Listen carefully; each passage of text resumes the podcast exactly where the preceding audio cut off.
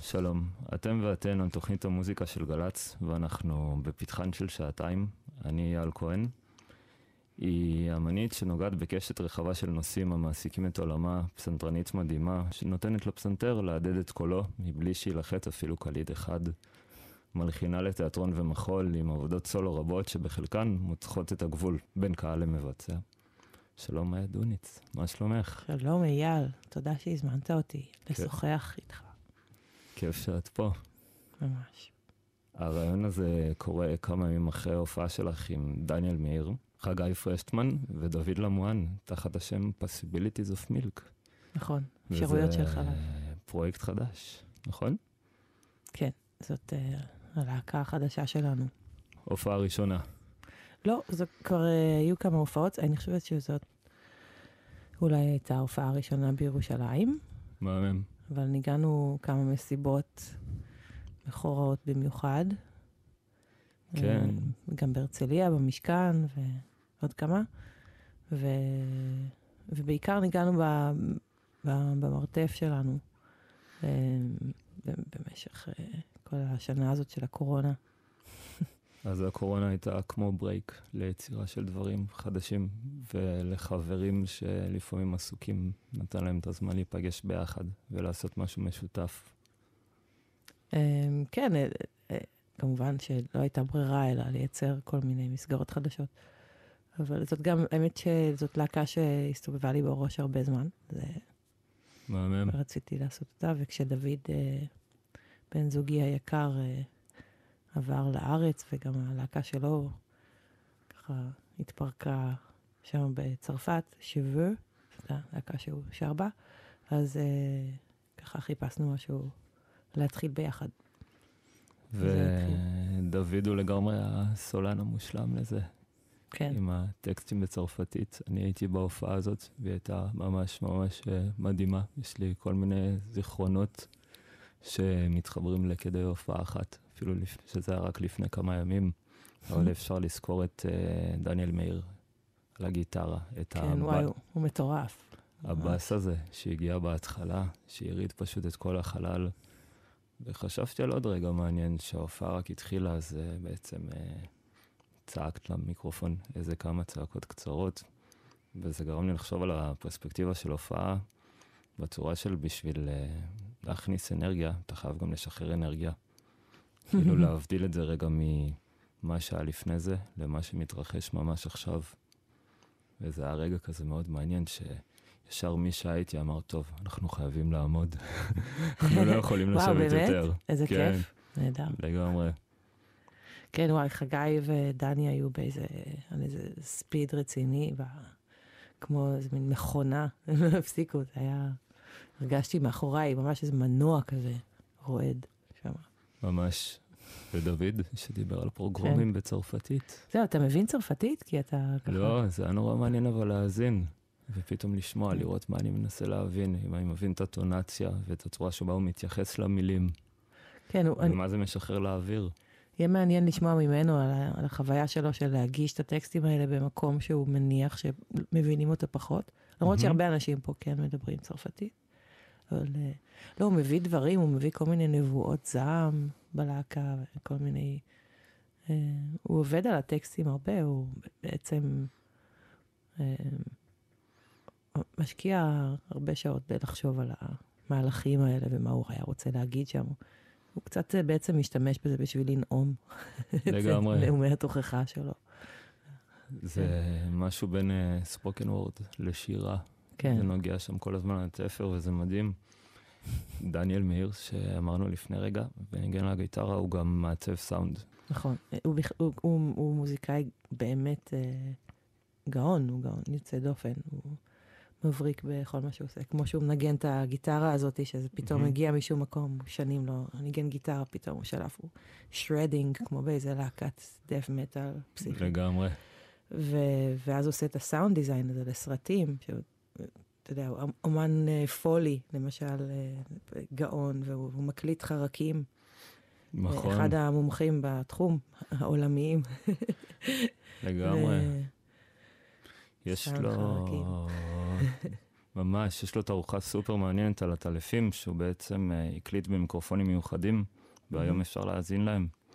זה, אז הייתי שהוא כן. רק הציג את זה, זה היה מדהים לחשוב את זה. היית בבית הנסן ביר- בירושלים? בדיוק. אז יש שם, בעצם בבית הנסן, אה, אה, הנחיתו שם אה, איזשהו מבנה שקוראים לו בית התה, נכון. שהוא איזשהו מבנה מיתולוגי, שישב בחצר בבית בירושלים, והם תרמו את, ה, את העבודה הזאת, מבנה. כן, את המבנה. ועכשיו יש שם עבודות סאונד באמת, ודני היה הראשון, הוא חנך את ה... את ה אני חושבת, לא? אולי, אולי, אולי לא. אבל בכל מקרה הייתה לו עבודה מדהימה שם, ו...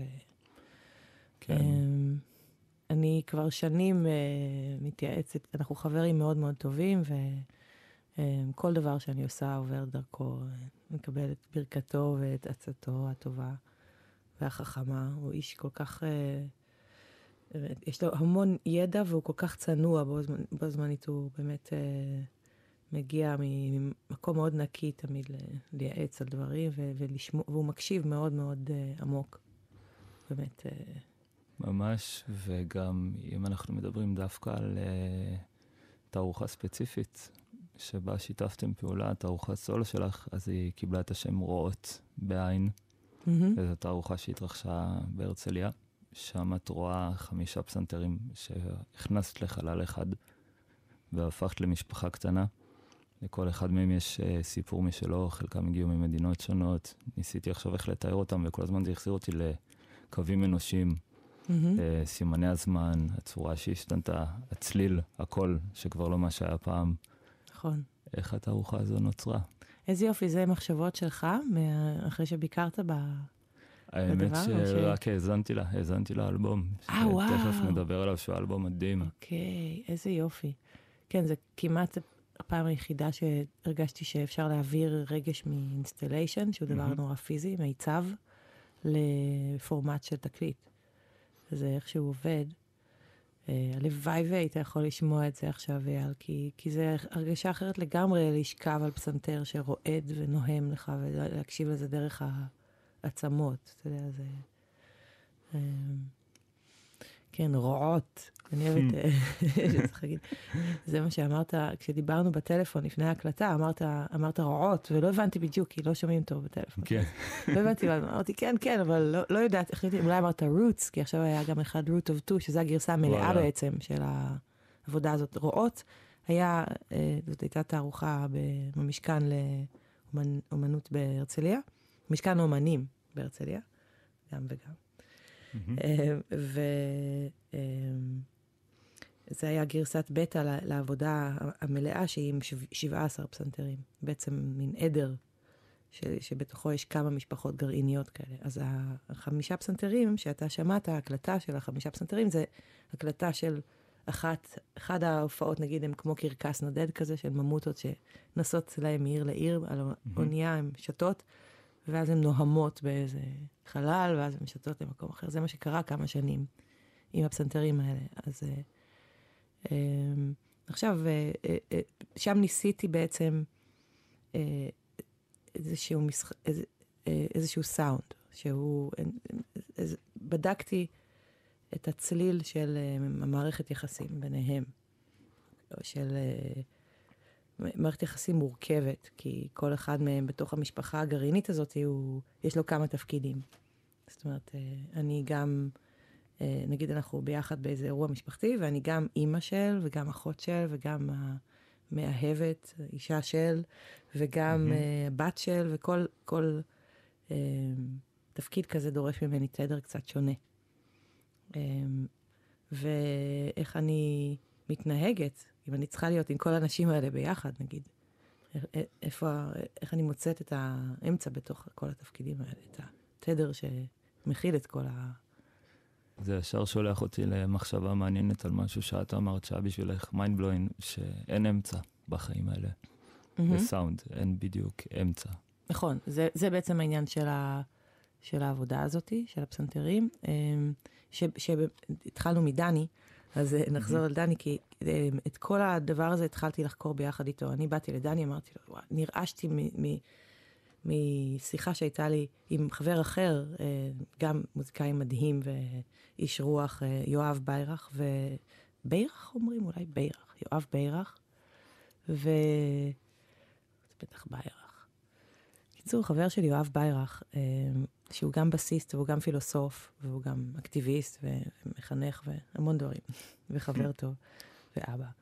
אבל הוא, הוא, הוא הרבה פעמים מדבר איתי על כל מיני רעיונות שהוא חוקר גם, ו, ואחד מהם היה העניין הזה של שורש 2, שבעצם ההוכחה המתמטית לזה שהאמצע הוא, הוא מקום אי רציונלי, ושאם אני רוצה לכתוב יצירה לשלושה קולות, ואני יכולה לרשום את הדו, נגיד דו הנמוך, ואז את הדו אוקטבה מעליו, ואני רוצה לרשום גם את הצליל שבדיוק ביניהם, אז אין לי איך, אין אותו. זאת אומרת, הוא לא פא דיאז. Mm-hmm. נכנסים פה רגע לדיבור של מוזיקאים. הוא לא הצליל שאם אתה מסתכל על הפסנתר, שמחולק בצורה מסוימת, אז הוא בדיוק יושב באמצע. כי מבחינה מתמטית זה לא האמצע. זה לא שאחד הוא 440, אחד 220, אחד 330. זה, זאת אומרת, איך שאתה לא... מכל נקודת מבט שתסתכל, אה, אריתמטית, אה, גיאומט, ג, ג, גיאומטרית, אה, הרמונית, אה, כל נקודת מבט שתסתכל, תקבל תשובה קצת שונה. וזה הדהים אותי, זה כל כך נכון.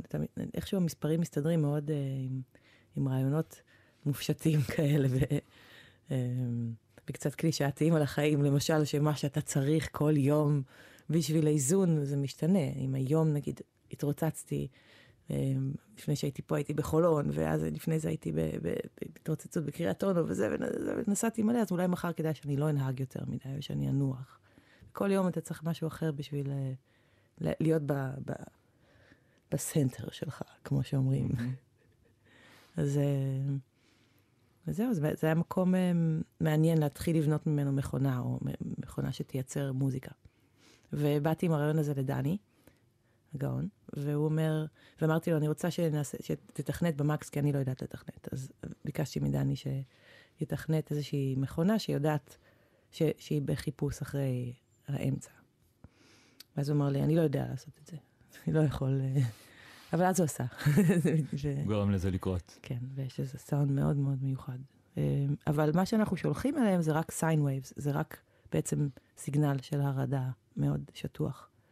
וכל העושר הצלילי שמגיע, כל מיני, המון המון משחקים ושירות כאלה גבוהות ודברים, כל הדברים האלה שקורים, הם קורים בפיזית מה, מהפסנתר, מהגוף של הפסנתר, ואיך שהוא מגיב להרעדה הזאתי, וגם מהמפגש של הצלילים בחלל שיוצר צלילים חדשים. עכשיו באמת למאזינים והמאזינות שצריכים לדמיין בבית רגע את מה שדיברנו עליו, אה, שום קליד לא נלחץ במהלך התערוכה הזאת. בעצם הכל עבד על התיבת תעודה, נכון? של הפסנתר, שבעצם רעדה והשמיע את קולה בתוך השנים שעברו על הפסנתר, מה שקורה לו בפנים, אולי יש קלידים שנשברו, אולי יש כל מיני פטישים שכבר לא עובדים כמו פעם. אבל מה שבעצם מרעיד אותו מעבר לרעד הזה שאתם שולחים עליו זה מכשיר, נכון? יש מכשיר מסוים mm-hmm. שקיבל את השם בת קיקר. נכון, זאת חברה שקוראים לה בת קיקר, שמייצרת את המוצר שקוראים לו בת קיקר, ומה שהוא עושה זה אה, קיקסור בת. זאת אומרת, הוא, זה, זה מוצר שמשתמשים בו כל מיני שימושים, נגיד אם יש לך מפעל לאגרטלים, ואתה רוצה לבדוק כמה עמיד האגרטל שייצרת, תשים אותו על השולחן עם מרעד כזה, עם בת קיקר, ותתחיל להעלות את הפוטנציומטר של הרעידת אדמה, אה, ולראות מתי זה יישבר. או נגיד במכוניות, שרוצים לשים, שמים את זה מתחת למושב, כדי שהבאסים יישמעו, כאילו זה כל כך חזק שרועד לך תחת, אז, אז, אז זה באמת רועד. אה, וזה רועד בתדרים ש, של המוזיקה. וגם אמ, מומו, הסאמן האגדי אורי ברק, שהקליט אה, הרבה מאלבומי המופת אה, ישראלים ועושה סאונד כבר אמ, מאות שנים להופעות הכי גדולות. אז הוא בשנות ה-80 אמ, עשה, בעצם תכנן אה, רחבות מועדונים ענקיות בניו יורק, את הסאונד סיסטמס בתוך מקומות כאלה, והוא עשה את הטריק הזה בעצם, הוא שם את הבטקיקרים האלה מתחת מדהים. לרצפה במועדונים, שזה מעצים את ה... את החו... אתה מרגיש שהבאסים כל כך חזקים שזה מרעיד, אז באמת הרצפה גם שם רועדת אה, עם הבטקיקרים האלה. ברועות באמת הייתה ההזדמנות לאנשים רגע לשכב על פסנתר, משהו שלא קורה הפעם, וגם לא כל הפסנתרים היו בעצם ישרים, עמדו בצורתם המקורית, כמו שהם עמדו במקום ממנו הם באו, למשל. ואז גם חשבתי על זה שסיפרת ששנה אחרי זה, נכון, היה את הסיפור של הקורונה שבעצם אה, נתן עוד שנה לתערוכה mm-hmm. של ה-17 פסנתרים, על זה שהיית צריכה למצוא עוד אה, 12 נכון? עוד 12 פסנתרים, זה, איך זה היה? זה היה מהר, זה היה לאט, כן. זה היה כזה כל פסנתר והיום שלו. כן, האמת היא ש-17 פסנתרים זה היה, ב... התערוכה הזאת קרתה בארצות הברית, נכון. אז, אז, אז הם מצאו את כל ה-17, אנחנו לא הטסנו את החמישה מכאן. וואי, מדהים. החמישה ש... ש... שבעצם אתה שמעת בתקליט, שהוקלט בצרפת, הם הסתובבו בין תל אביב, ירושלים וצרפת, בנגיד חמש שנים האחרונות. וחוץ מהם, שעכשיו הם נחים אצלי, ו, ובארצות הברית, בבמיס, בימס, באומה נברסקה, הם אספו במשך שנה אה, או שנה וחצי את כל הצי הזה של הפסנתרים שהשתמשנו בהם שם. ויש קטע עם פסנתרים אה, אה, בכל העולם, אה, בעיקר בעולם ה... הראשון, אוקיי? Mm-hmm. המערבי. זאת אומרת, אה, המדינות היותר... שופעות ויותר עשירות. ואנשים אה, מוסרים פסנתרים כל הזמן, אם אתה נכנס ליד שתיים, ויש כל הזמן למסירה פסנתר, פסנתרים שמגיע מכוון, הוא היה של סבתא של מישהו, וכולם ניגנו וזה, ואז מגיע היום שכבר לא כל כך מנגנים עליו, ומגיע מישהו ואומר שכבר אי אפשר לכוון את זה, כי הוא בן 150 שנה, והעץ כבר בעצם מתרחב, ואז הברגים של המיתרים, אפשר, לא מחזיקים את הכיוון, זה הרי לחץ של, של מאות, של, של טונות, זה, זה, מאות, זה יש שם לחץ אדיר בין, בין המיתרים. אז אה, הם, אנשים פשוט מוסרים אותם, וגיליתי את זה לפני כבר 15 שנה. ועשיתי הופעה בלונדון, שמצאתי איזה ארבעה, והובלתי אותם לקפה אוטו, ועשינו, ו, ו, אחד הפסנתרנים ברביעייה, וריאן ווסטון, הוא גם מכוון פסנתרים, אז הוא כיוון אותם בכל מיני צורות מיקרוטונליות וכל מיני דברים. אה, ו, ומאז אני, כן, אני, מגיעים אליי המון פסנתרים נטושים. שזה נחמד. אני, כן, היה לי אה, איזה עיסוק בשאריות הרבה, עבדתי עם מה שיש, כזה. פסנתר זה, זה רהיט, אני לא יודע, את הייתי עם פסנתר מגיל מאוד צעיר, באמת, אה, בגיל חמש כבר התחלתי ללמוד אה, פסנתר, וגם חליל. נכון. את פסנתרנית מדהימה, על חליל לא יצא לי לשמוע אותך. ומה שקורה אחרי זה, זה שבגיל עשר בערך את מגיעה לסדנה של המלחינה קרן רוזנבאום, היא חושפת אותך לכל מיני יצירות, אז, שלא שמעת לפני זה, אולי, או שכן. וואו, קרן, קרן ממש אה, שינתה את עולמי. קרן רוזנבאום היא מורה נפלאה. היא גם, היא גם יכולה, אתה יכול להגיע אליה עם כל בעיה, לא חייב לבוא ללמוד קומפוזיציה או מוזיקה, אפשר להגיע עם כל בעיה, והיא אה, עוזרת, נגיד אם אתה מרגיש שיש לך בעיה ואתה דופק את הראש בקיר עם הבעיה הזאתי, אחרי איזו שיחה איתה, שבה עושים את ה... מבצעים את היצירות הקטנות האלה, שהיא קוראת להן יצירות, מין פעולות כאלה.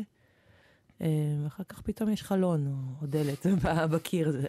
מדהים. אה, כן. אה, ואנחנו ממש פגשנו את, את אחותנו ברגע הזה. היא גדולה ממני ב-11 שנים, אבל נהיינו חברות נורא נורא טובות.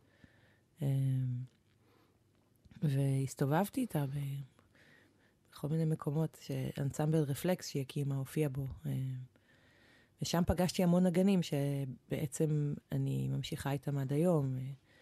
מי היה שם? אדי הרשקו, הטוביסט, שהוא היה גם בעצם המורה של אה, טובי, של. נגן הטובה מבום פעם וכל זה, שהוא חבר טוב. וסעידה, אשתו, גם נגנה שם, והדס פבריקנט, כל מיני, באמת, היו שם מוזיקאים נהדרים, אה, והיא הייתה, הייתה ראשונה ש... שערבבה בין, בין התחומים באיזה מין צורה, יש לה סינסטזיה מאוד חמורה, זאת אומרת, היא מתארת לפעמים אה, אה, צבעים צבעים בטעם, או צליל בריח, וכל מיני... מדהים. כל, כל החושים אצלה הם מאוד... אה, הם, הם גמישים, המעבר ביניהם גמיש. ו, אה, וגם זה היה ככה גם עם בעלי התפקידים, כולם לבשו סרבלים אדומים כאלה, ו... הייתה תחושה כזאת, לא היו מעמדות, לא, זה לא שהיה את הקונצרט מייסטר, את הקנה ראשון, שהוא אה, לא, לא, לא, לא ירים אה, פולט. כולם mm-hmm. סידרו את הבמה, כולם היו כזה, היה איזה מין אחווה, מין איזה סוציאליזם אומנותי כזה, מאוד חזק. את יודעת, כן. אני, שסיפרת, אה, ישר שראיתי בעצם את אה, רואות, אז אה, חשבתי על משהו שפעם סיפרת, שבאחד השיעורים שאת מגיעה לקרן, אז את מגיעה לה עם איזה בעיה שאת לא יודעת איך הפסנתר עובד מבפנים, או איך הוא נראה. Mm, כן, זה היה השיעור הראשון. אותו. זה השיעור הראשון. כן, השיעור הראשון שהגעתי אליה היה לה פסנתר בחדר, והייתי בת עשר, תשע וחצי. ניגנתי פסנתר כבר כמה שנים. וקלטתי שאפשר לשאול אותה כל מיני דברים אה, יותר עמוקים. אמרתי לה, באמת איך זה עובד שם בפנים? אז היא אמרה, בואי נראה. ואז פירקנו לה את הפסנתר, זו הייתה הפעם הראשונה שפירקתי פסנתר. ו... אמ, כן, אה, אז אימא שלה פתאום, אה, זה, זה אני לא זכרתי, היא הזכירה לי לא מזמן, שאימא שלה נכנסה לחדר פתאום ונחרדה, מה אנחנו עושים לפסנתר. בסך הכל גם היא הייתה רק בת 20. והאמת היא שלאחרונה, אה, עם, עם התערוכה האחרונה שעכשיו נסגרה בדיוק בארצות הברית, שבה היו את ה-17 פסנתרים, אז יצא גם קטלוג עם התערוכה, ובא, mm-hmm. שהפך להיות, זה ספר, זה ממש כזה ספר עם... גם תיעוד של אה, דברים שקרו לפני התערוכה, ויש שם הרבה דברים, גם טקסט ותמונות וחברים אה, שכתבו טקסטים נפלאים שמספרים על עבודות וכל מיני דברים.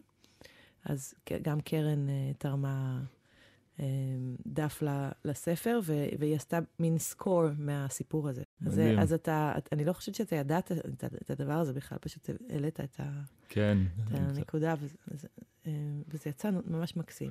אה, היא בעצם כתבה מין פרטיטורה ל...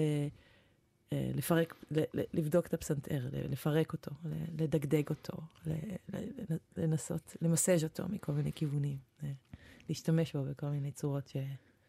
כן, לא חשבנו עליהם קודם. עם הוראות מאוד מאוד מעניינות שכדאי לנסות אה, למאזינים והמאזינות בבית, הפסנתרנים והפסנתרניות. Mm-hmm. לא בהכרח, אתם לא חייבים להיות כאלה בשביל לדגדג פסנתר. נכון, להפשיט אותו, לפרק אותו כן. ולדגדג אותו.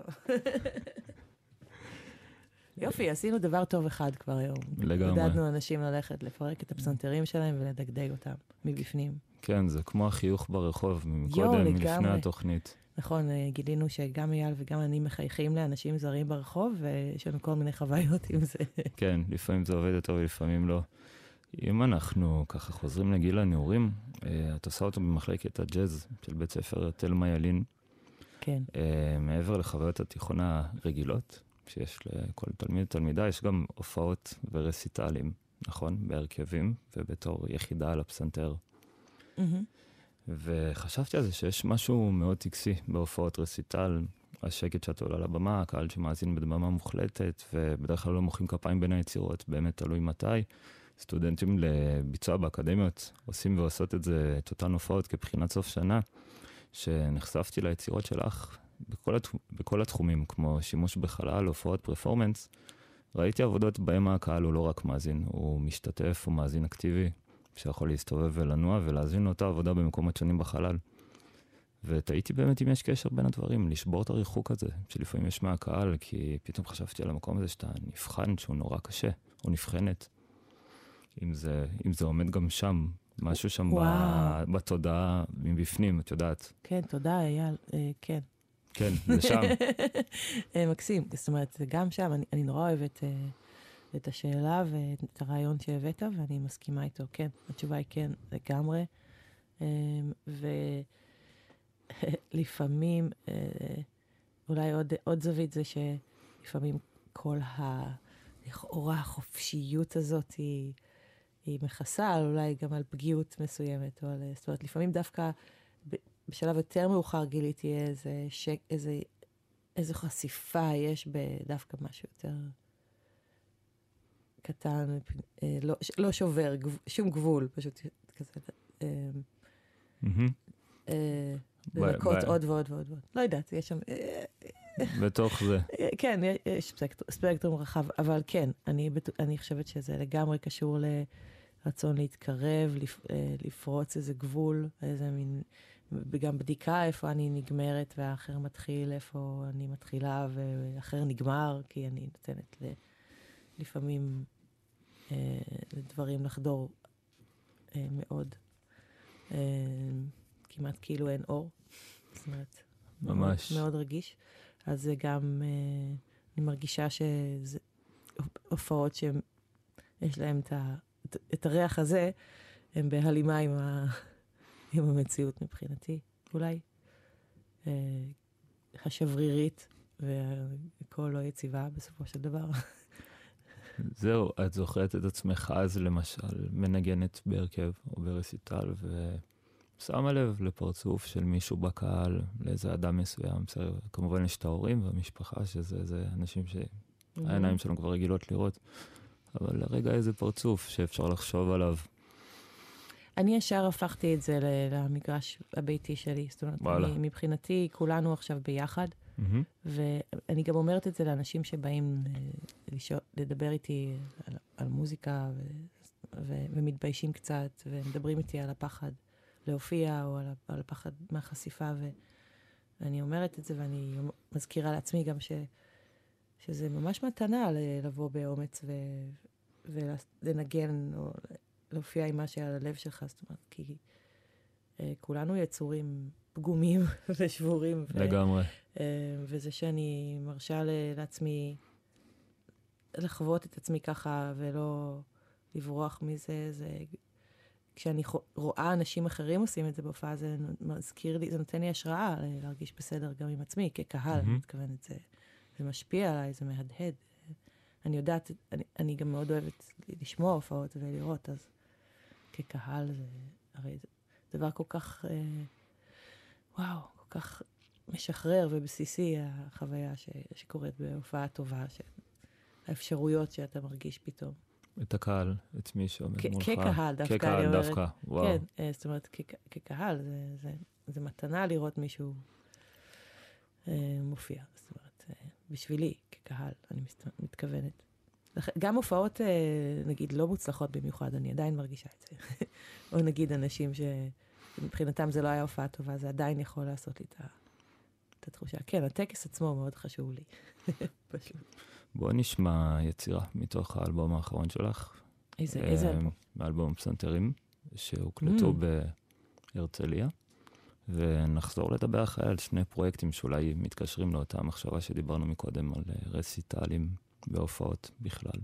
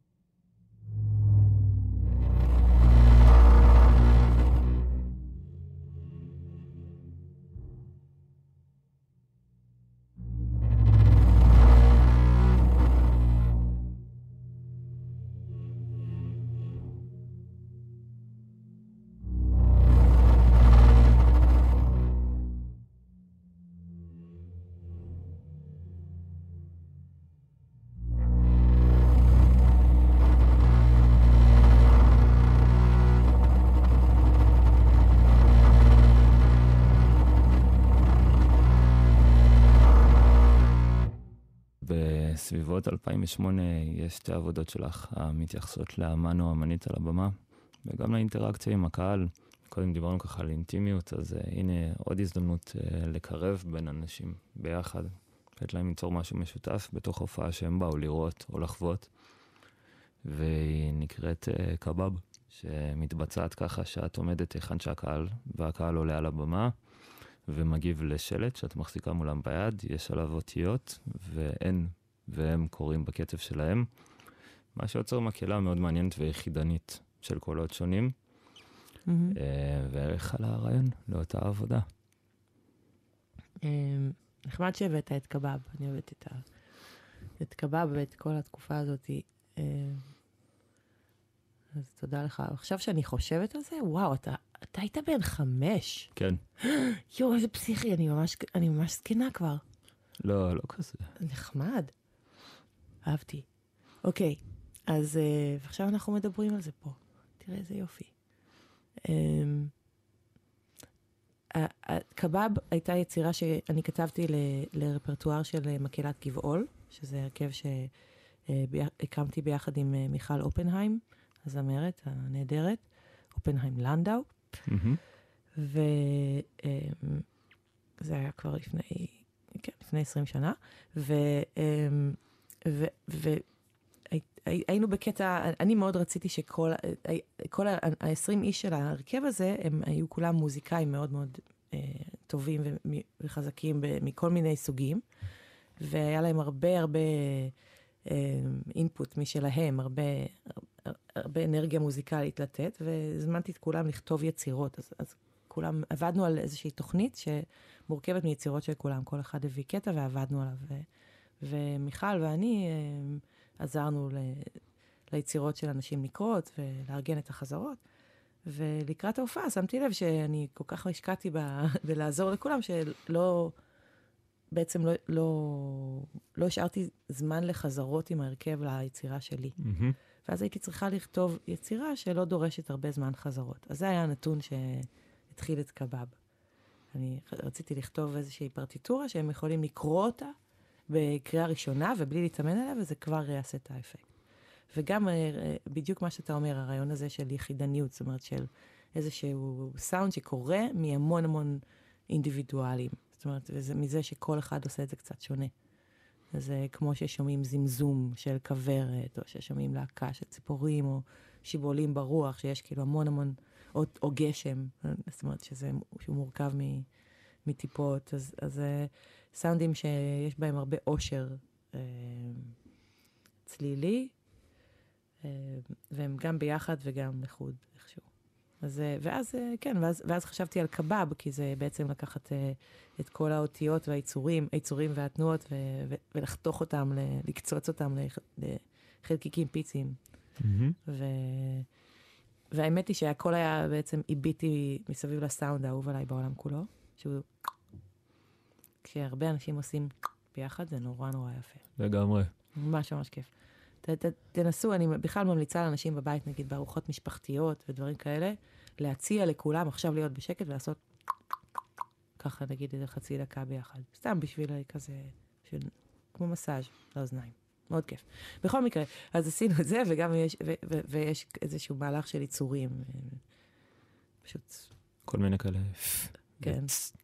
כן, כל, כל אחד כזה עושה, mm-hmm. בלהקה זה, זה נהיה מאוד מגניב. אה, ו- ואז עשיתי איזה כמה ורסיות, בוורסיה הראשונה המקהלה דווקא אה, ביצעה את זה מהבמה, מקהלת גבעול, והקהל החזיק את הפלקטים. ואחר, ואחר כך בביצוע שאחרי, בוורסיה השנייה עשיתי שאני מגיעה עם הפלקטים, וכמו שאמרת, אני בעצם מזיזה את כל, כולם יושבים כזה, מצפים לקבל הופעה, ובמקום זה הם עוברים לבמה ומופיעים את, ה, את הדבר הזה. וההנחיה היא לקרוא בעצם מתחילת הדף עד הסוף, כמה ש... פשוט ביעילות ולקרוא עד הסוף. ואז תמיד יש איזה מישהו שנשאר אחרון, אז נוצרת דרמה מהרגע עצמו, תמיד כזה... זה הרגע הכי טוב. נכון. זהו. אפשר לשמוע את זה קצת. כן, יש אה, ביצוע עם התיאטרון החזותי בירושלים, נכון? כן. שעשיתי יחד איתם. אולי נשמע אותו. כן, יש לי גם ביצוע אה, של מקהלת גבעול עושה את זה. וואו. אפשר גם לשמוע את שיבולים, גבעולים ברוח, ש, שגבעולים ברוח זה גם כן הרעיון הזה של להקה. אה, אינדיבידואלית. כן, של המון המון... של אנשים מבצעים בצורות שלהם את אותו סאונד ביחד. אה, אפשר לשמוע את שניהם, לא יודעת. מה אתה חושב? שבואי נשמע את אחד מהם, אוקיי, ואז נשמע עוד אחד, אוקיי, ונחליט על הסדר. אוקיי, מעולה. אז אה, תהנו. ונחזור לדבר אחרי זה.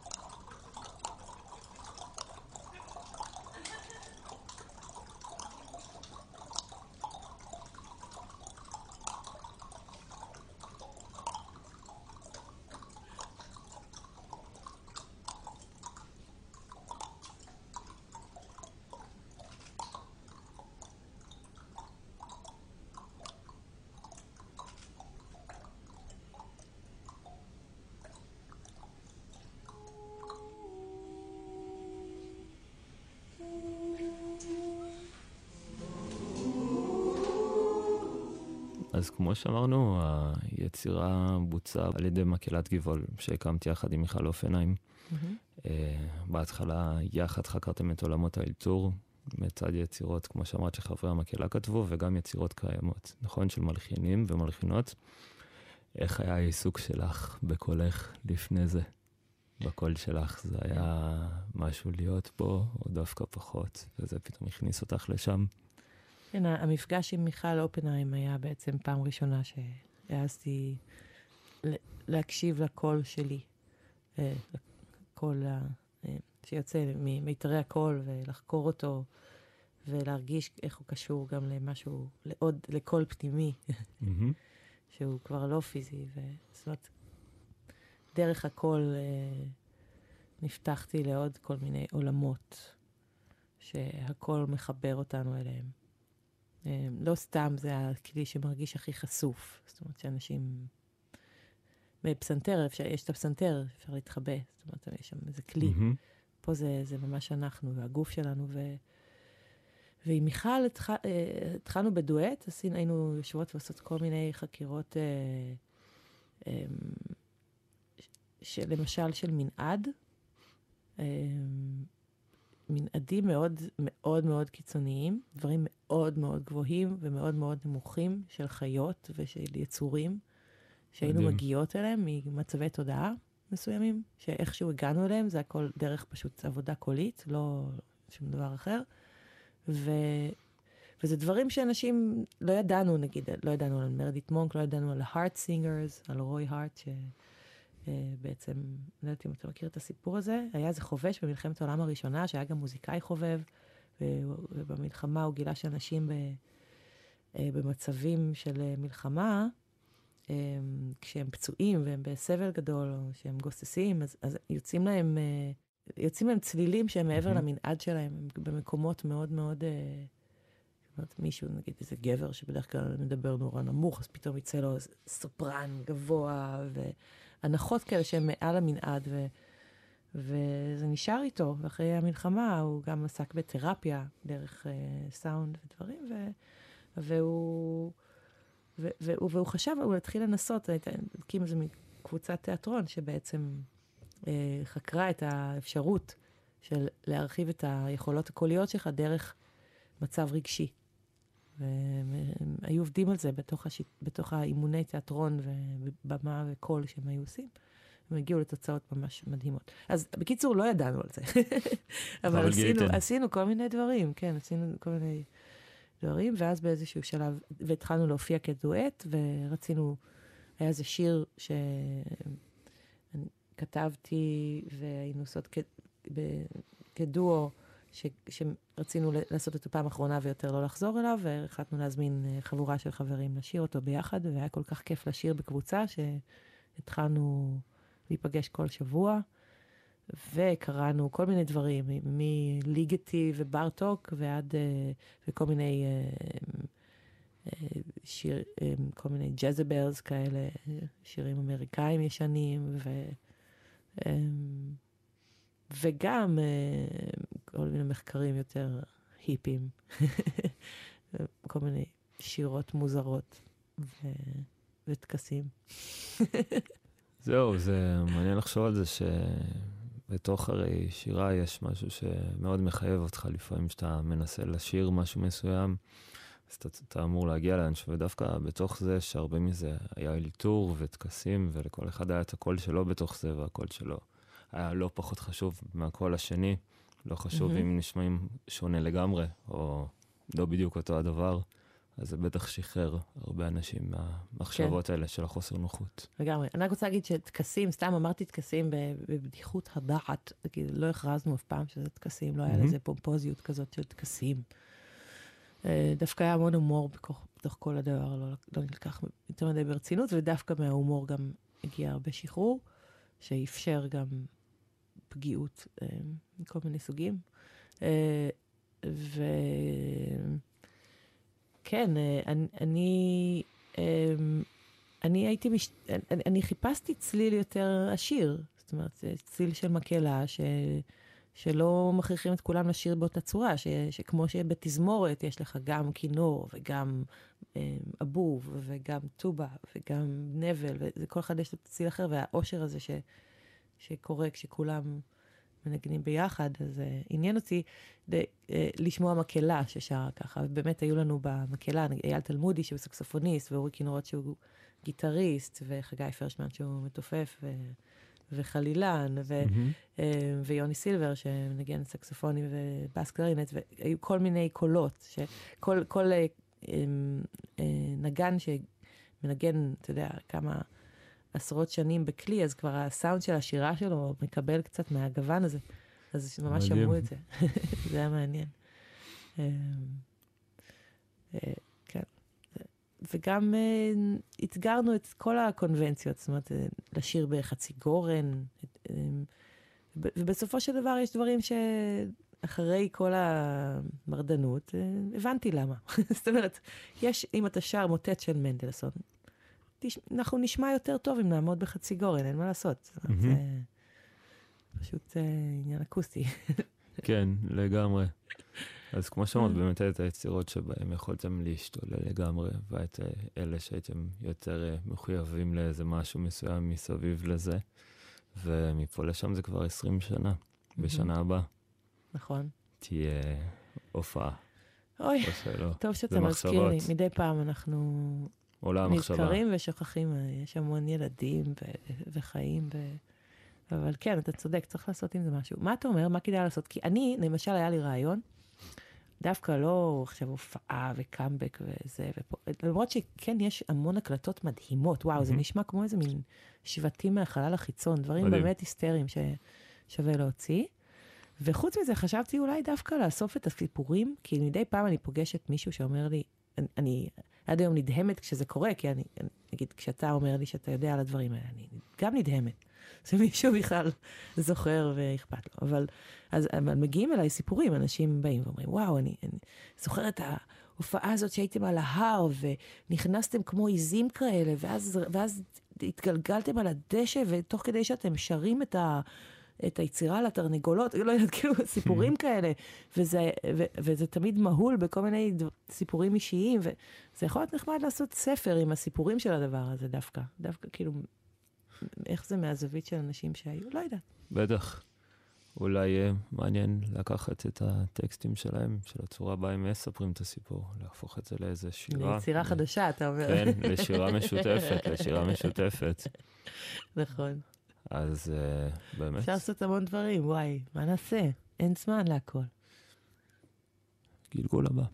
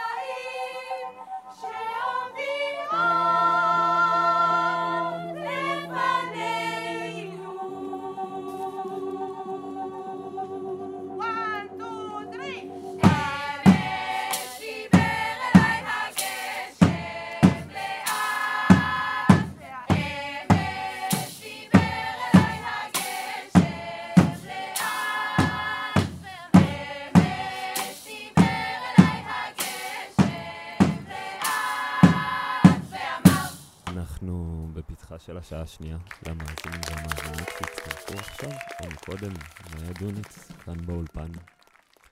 השיחה שלנו, עוד לפני שהתחלנו להקליט, קרתה כבר לפני שבועיים, ואז קרו כל מיני דברים בדרך. היו פה בחירות, פריז, כל מיני הופעות והעשייה שלך.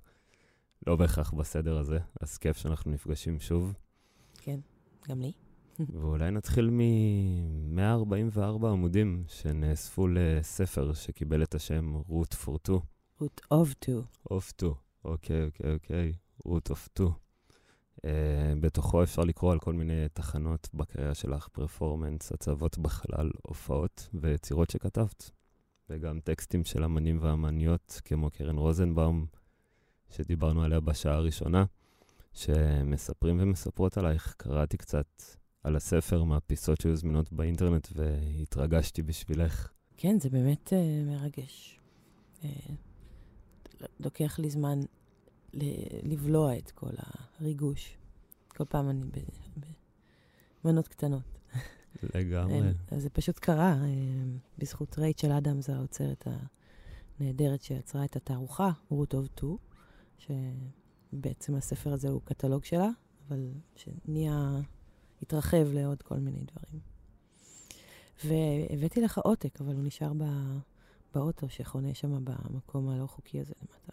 אז קודם כל, איזה כיף. ושלום לאוטו שחונה. נקווה ששלום לו. איך התחיל התהליך של הספר? זה עלה בעקבות התערוכה, נכון? של ה-17 פסנתרים. משהו שם התחיל להתבשל, ואז זה יצא קודם כל בתור קטלוג. לא, לא, נכון? זה, זה עוד התחיל זה היה? התערוכה הזאת ש, שעבדתי עליה אה, עם רייצ'ל אדמס, אה, לקח לנו איזה חמש שנים לסיים אותה, ובמהלך הקורונה זה נדחה, כמו הרבה דברים, התאריך של הפתיחה של התערוכה, ו, ואז אה, היו לה חדשות רעות שזה צריך להידחות, וחדשות טובות הן שנוכל גם להוציא קטלוג מורחב כזה. ו, ואז כשהתחלנו לעבוד על זה וחיפשנו אה, מישהו שיעבוד איתנו על העיצוב, ומצאנו את Omnivore, שהן שלוש אה, נשים מדהימות, מכל קצוות אה, ארצות הברית. ו... ויצא עיצוב משגע, ואז נכנסה גם אה, אה, אלכסנדרה גרנט ו X Artists' Books, שבעצם הוציאו את זה והולכים להפיץ את הספר בכל מיני חנויות, וזה מאוד מרגש. זה, פשוט קרה בזמן שהייתי עסוקה בלעבוד על, ה, על, על, ה, על המוזיקה, על העבודות עצמן, ופתאום יצאה התערוכה, ואז אז היא נסגרה, ועכשיו, ופתאום, ועכשיו יש את הספר, ופתאום יש לי זמן גם להסתכל ולקלוט שזה קרה. וגם לקרוא את הטקסטים של האמנים והאמניות שכתבו עלייך, על uh, קרן למשל, שדיברנו בשעה הראשונה, שכתבה סוג של סקור. Mm-hmm.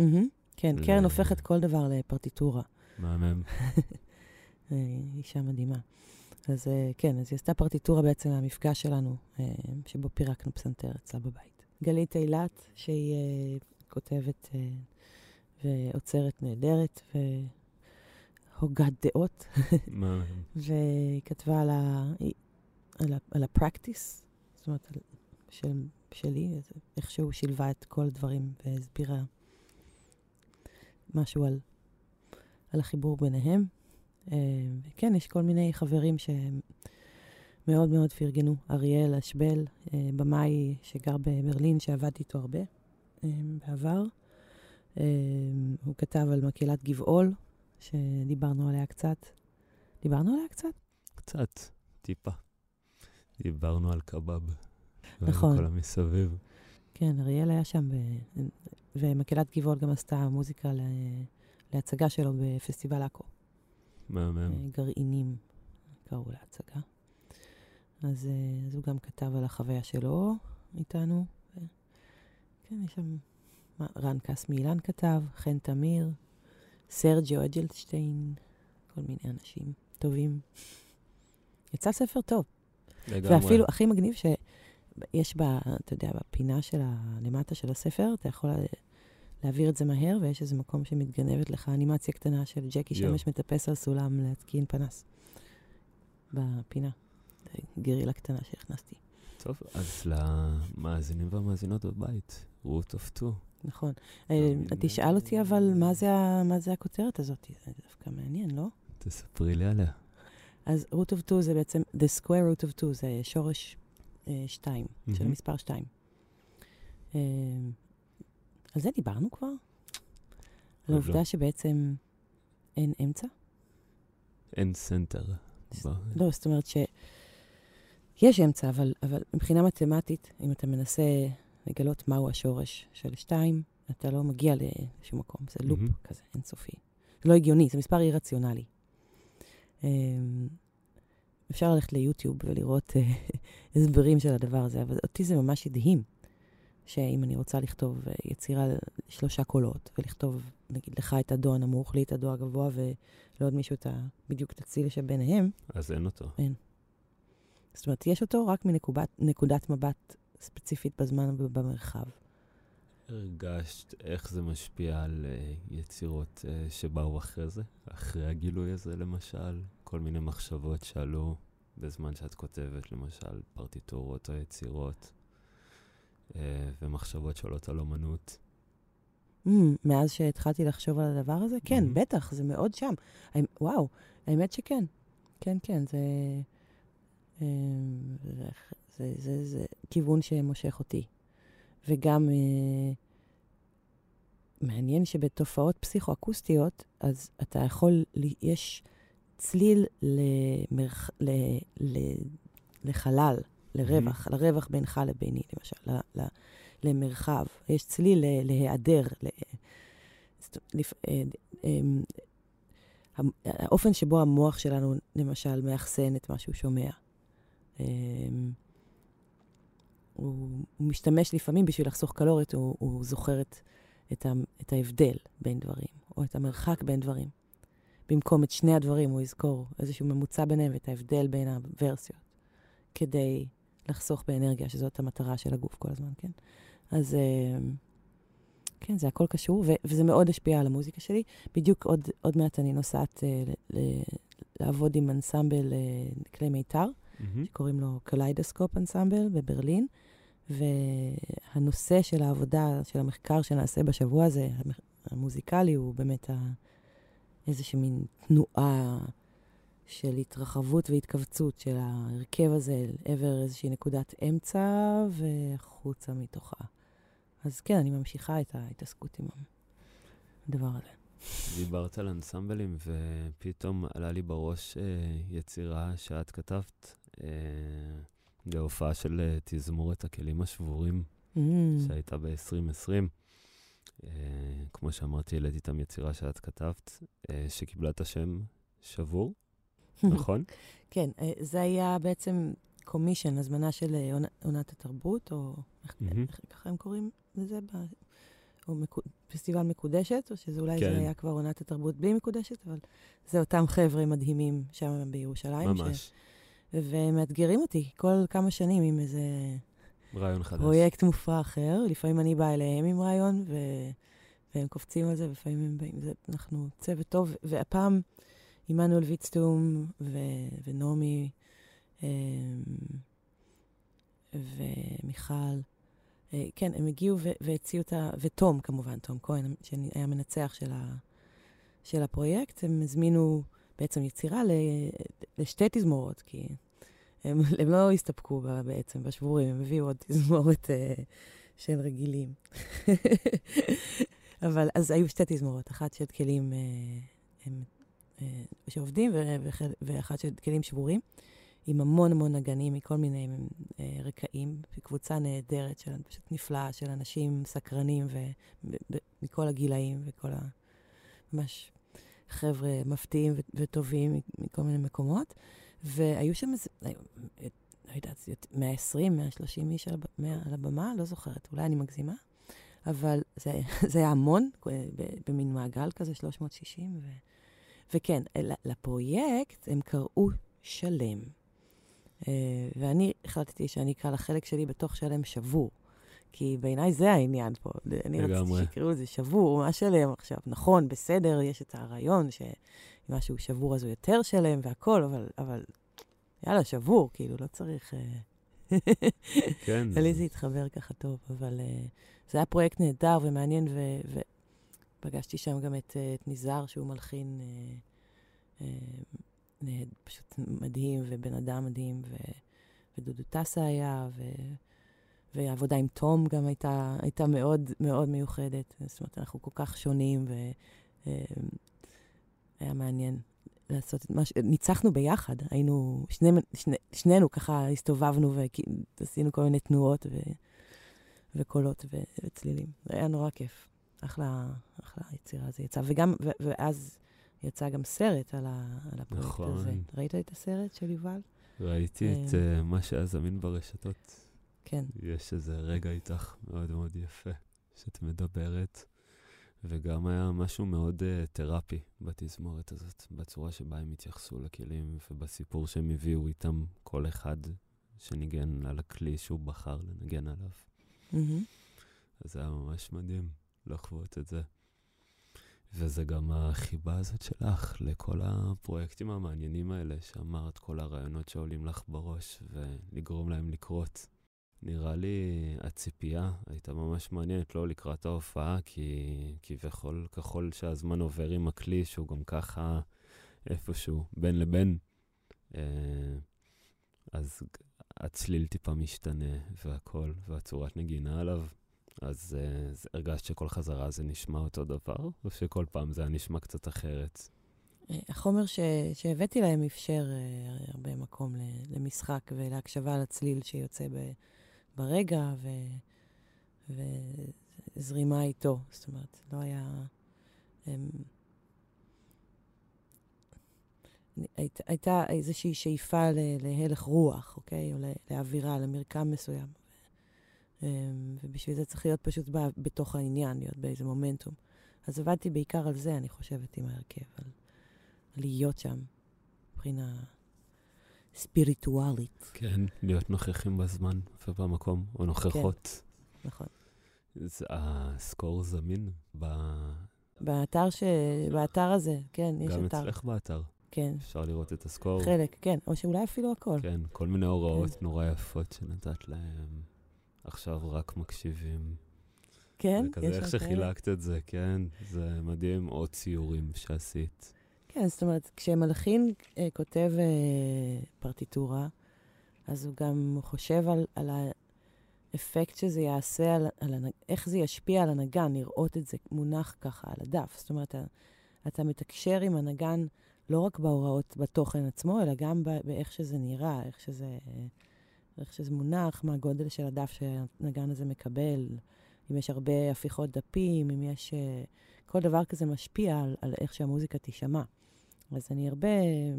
Um, זה משהו שלמדתי גם מקרן רוזנבאום, היא עולה הרבה ברעיון הזה. לגמרי. Um, אני אוהבת אותך, קרן. אז, um, זאת אומרת, טוב, היא הייתה המורה שלי לקומפוזיציה. Uh, הראשונה, וגם לב קוגן, גם, אבל את זה ממש למדתי מקרן. אה, אצלה יש לה איזה מין טכניקה כזאת שהיא הייתה כותבת, עכשיו היא לא עושה את זה כל כך, אבל המון צלילים קטנים, נגיד, לתזמורת, ומביאה את הנגן למקום כבר שהוא, הוא, זה כל כך בלתי אפשרי לעשות את מה שכתוב שם בו זמנית, שהוא כבר לא שם, יוצאים דברים שאתה לא שם, אתה כל כך מרוכז ב... המון המון משימות, שבסוף אתה, יוצא לך מן עשן כזה מהאוזניים, ו- ואז מעניין. קורה משהו מעניין. זה כדי להביא את הנגן לאיזו איכות מסוימת של uh, תודעתית.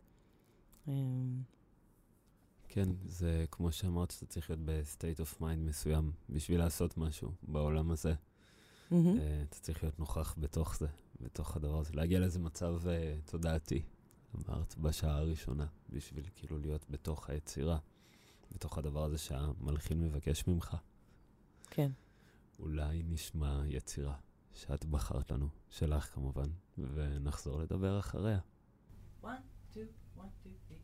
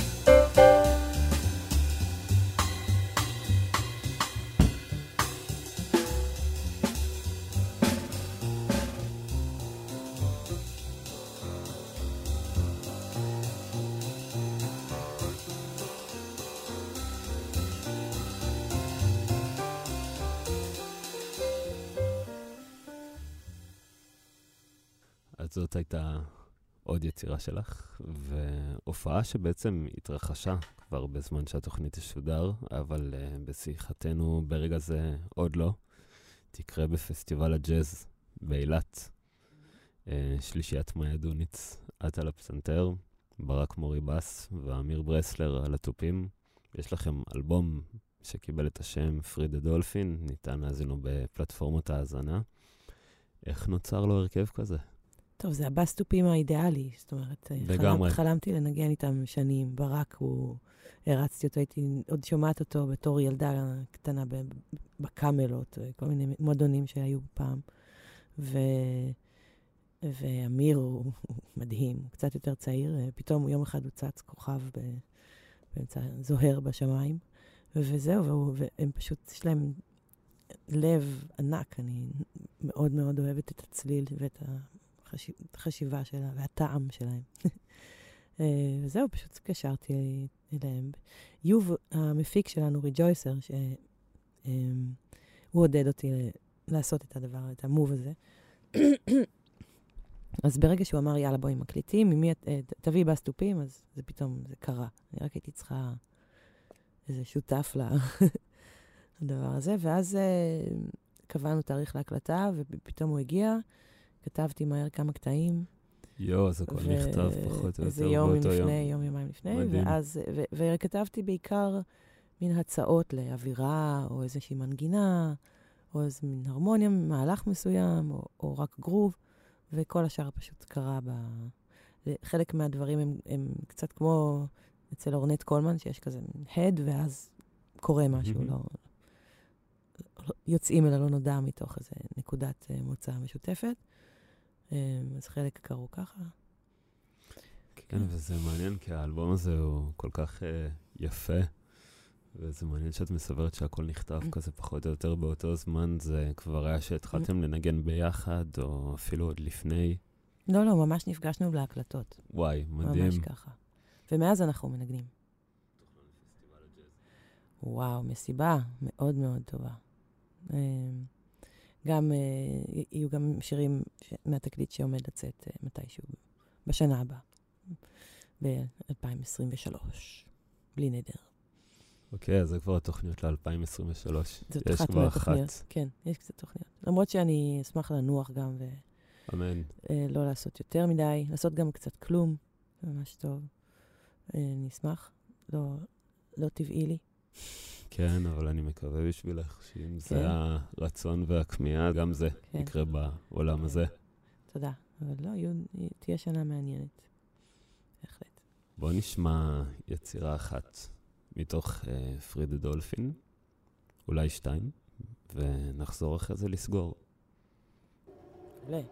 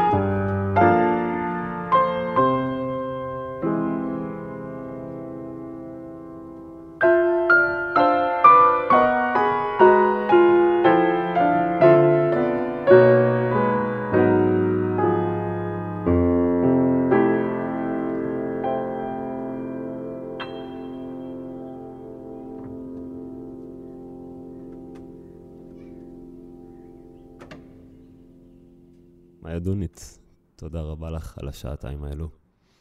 תודה לך, אייל. ההשראה. והחשיבה תודה לך. המעניינת שאת מביאה לעולמנו.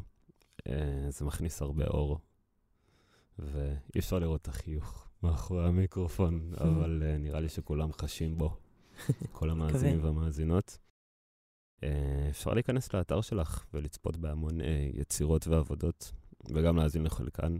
בשעה הראשונה בדיוק דיברנו על אה, תמונות, על איך זה לא מעביר את היצירה, אבל יש שם גם כאלה. אפשר לפעמים גם להתבונן ולנסות לדמיין, נראה לאן נכון. זה ייקח אתכם. אה, וזה ממש מתחילת דרכך, או אולי קצת אחרי. אה, אז זו תוכנית המוזיקה של גל"צ. אני אייל כהן, ותמשיכו ליהנות מהלילה.